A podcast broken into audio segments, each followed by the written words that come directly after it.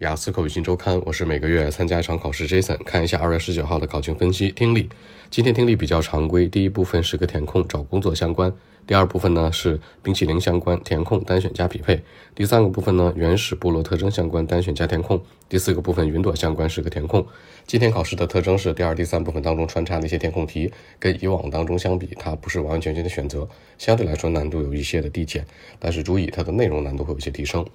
阅读三篇文章，第一篇文章讲的是水泵灌溉相关，第二篇文章讲的是演讲的能力，第三篇文章讲的是艺术相关。这三篇文章其实相对来说都比较抽象，一篇科普类的，两篇相对来说呢是属于文化事件类的。那它主要的题型呢是判断、填空、匹配和简答。大家注意，这简答好久没出现了，这次又又又出现了。整体文章的难度系数和文章题型呢相对来说比较均衡，题型比较多，那文章呢相对来说会容易一些。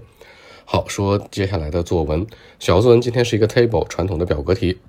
那讲的是二零零八年英国本科和研究生啊对于大学三个不同设施的满意程度调研。这里面当中大家注意，table 的话呢，一定要把里面特征数据写出来，因为 table 的数据特别多，不要都写，一定要把特征找出来。比如说每个类别当中的，呃，最值啊、最大值、最小值、最高值、最低值，这点非常关键。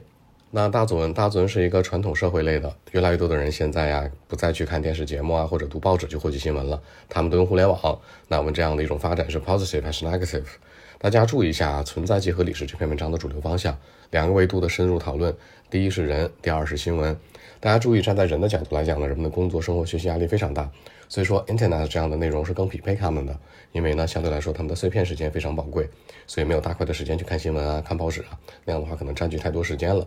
第二呢，站在新闻本身，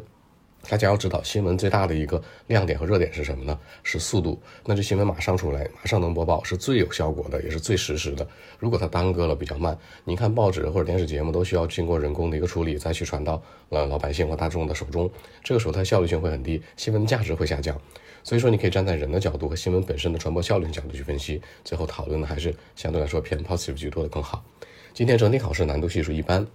听力阅读算是内容偏难一点点，但题型比较多。然后呢，大作文比较常规，小作文比较常规。更多问题找到微信 b 一七六九三九一零七。